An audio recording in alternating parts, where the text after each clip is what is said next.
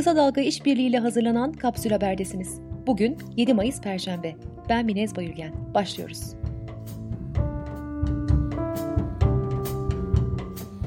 Deniz Gezmiş, Yusuf Aslan ve Hüseyin İnan'ın idamlarının 48. yılında CHP'den itibarlarının iade edilmesini içeren bir kanun teklifi geldi.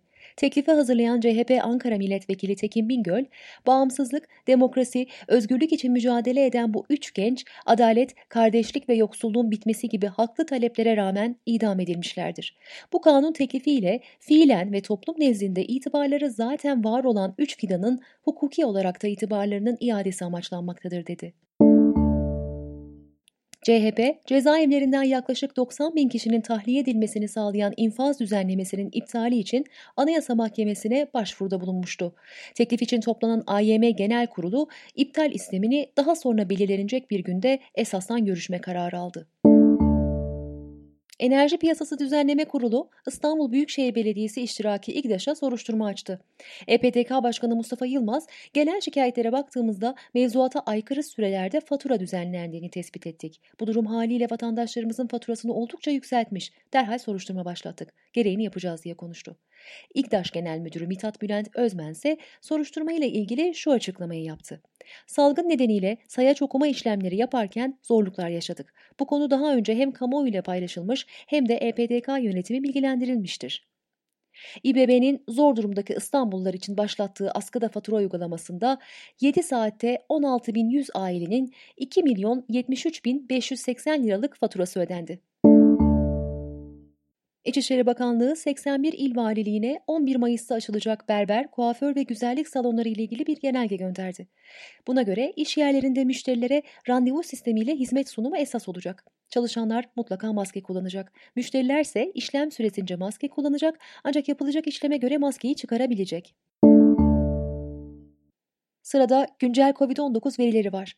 Bakan Fahrettin Koca, yeni vaka sayısında sokağa çıkma kısıtına ara verilen günlerden kaynaklanan beklenen sınırlar içinde bir artış oldu dedi. Bugünkü yeni vaka sayısı 2253 artarak 30303 oldu. Son 24 saat içerisinde 64 kişi hayatını kaybetti. Böylece toplam vefat sayısı 3584'e yükseldi. Türkiye'nin koronavirüsle mücadelesinde ilk dönemi tamamladığını söyleyen Sağlık Bakanı Fahrettin Koca, yeni dönemin ismini açıkladı. Kontrollü sosyal hayat. Maske satışları hakkındaki soruya cevap veren Koca, bir tavan fiyat belirleneceğini söyledi ve ekledi. Maskeler eczanelerden, marketlerden ve medikal mağazalardan alınabilecek. En geç cuma günü maske fiyatı açıklanacak. Bilim Kurulu üyesi Profesör Doktor Pınar Okyay, her şey olmuş bitmiş gibi bir davranış sergilendiğini, bunun riskli sonuçlar doğurma ihtimalinin bulunduğunu söyledi. AVM'lerin açılması kararının kendilerini de şaşırttığını aktaran Okyay, biz daha çok 19 Mayıs sonrası bu konuyu masaya yatırırız diye bakıyorduk. Bir iki hafta daha beklense iyi olurdu dedi. Kadir Has Üniversitesi koronavirüs salgını ile ilgili bir araştırma yaptı. Buna göre 10 katılımcıdan 4'ü hükümetin salgın politikalarını başarılı bulurken başarısız diyenlerin oranı %30.6, başarılı veya başarısız bulmayanların oranı ise %29.5. Alman medyasında Türkiye'nin Kuzey Ren-Vesfalya eyaletine 2 milyon koruyucu maske gönderdiği ancak yardımın kabul edilip edilmemesi konusunda eyaletin başbakanıyla Almanya Dışişleri Bakanı Heiko Maas arasında tartışma yaşandığı ileri sürüldü. Aynı habere görüş veren Türk hükümetine yakın bir kaynaksa Alman tarafının Ankara'dan yardımın gizli kalmasını istediğini söyledi. Sırada ekonomi ve iş dünyasından haberler var. Hazine ve Maliye Bakanı Berat Albayrak, telekonferans yöntemiyle düzenlenen toplantıda uluslararası yatırımcılarla bir görüşme yaptı. İhracat ve turizmde düşüş olsa da emtia fiyatlarındaki düşüşle cari dengede önemli değişiklik olmayacağını savunan bakan, en kötü senaryoda dahi ekonomik aktivite yılın ikinci yarısında normale dönecek diye konuştu. Türk Hava Yolları Haziran, Temmuz ve Ağustos aylarını kapsayan uçuş planlama taslağı hazırladı. Uçuş planlamasına göre Haziran ayında yurt içinde seferler başlatılırken yurt dışında da 19 ülkeye 22 noktada haftalık 75 frekans uçuş yapılacak. Ve dünya İngiltere hükümetinin koronavirüs konusundaki danışmanlarından Profesör Neil Ferguson, sosyal mesafe kurallarını ihlal ettiği için istifa etti. Kız arkadaşını iki kez evinde ağırlayan Ferguson, yanlış bir karar aldım dedi ve ekledi. Acil durum bilimsel danışma grubundaki görevimi bıraktım.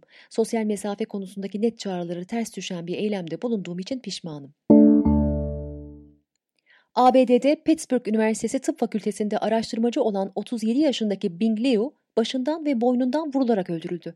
Genç bilim insanının koronavirüsle ilgili çok önemli bir buluşun eşiğinde olduğu iddia edildi. Ve sırada bir medya haberi var.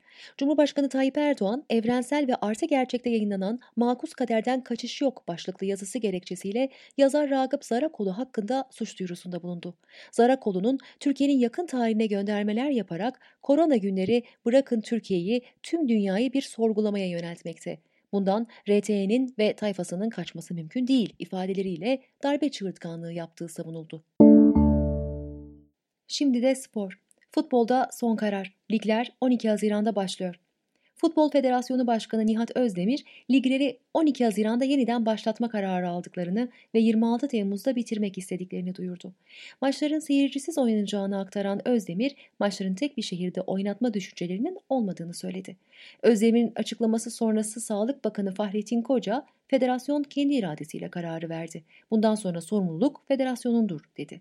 Federasyonun kararına tepki gösteren Demir Grup Sivas Spor Teknik Direktörü Rıza Çalınbay, futbolcu arkadaşlarımız korkuyorlar, oynamak istemiyorlar, çok erken başlatıyorlar, bunun sebebini anlayamıyorum dedi.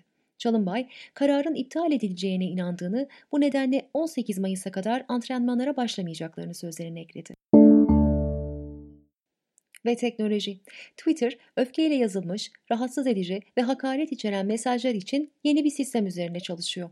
Platform yeni özelliğiyle bu tür kelimeler içeren bir mesaj algıladığında kullanıcıya mesajı düzenlemesi için uyarıda bulunacak. NASA, Tom Cruise ve Elon Musk'ın şirketi SpaceX ile birlikte uzayda film çekmeye hazırlanıldığı iddiasını doğruladı. Aksiyon filmlerinde dublör kullanmamasıyla bilinen Cruise bu filmde de geleneği bozmayacak. Cruise'un film için yakın bir gelecekte uluslararası uzay istasyonuna gitmesi planlanıyor. Cruz ve ekibinin istasyonda en az 12-13 gün geçireceği tahmin ediliyor.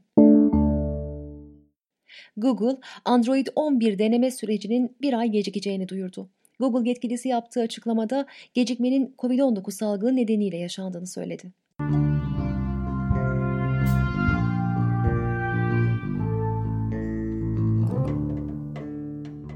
Kapsül'ün e-bülteninde sinema, podcast, kitap ve müziğe dair öneriler de var. Bu içeriklere ve daha fazlasına ulaşmak için Kapsül'ün e-bültenine abone olabilirsiniz.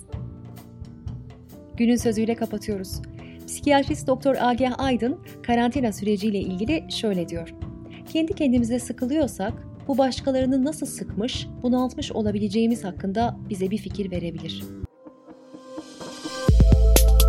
Bizi Kısa Dalga Net ve podcast platformlarından dinleyebilirsiniz.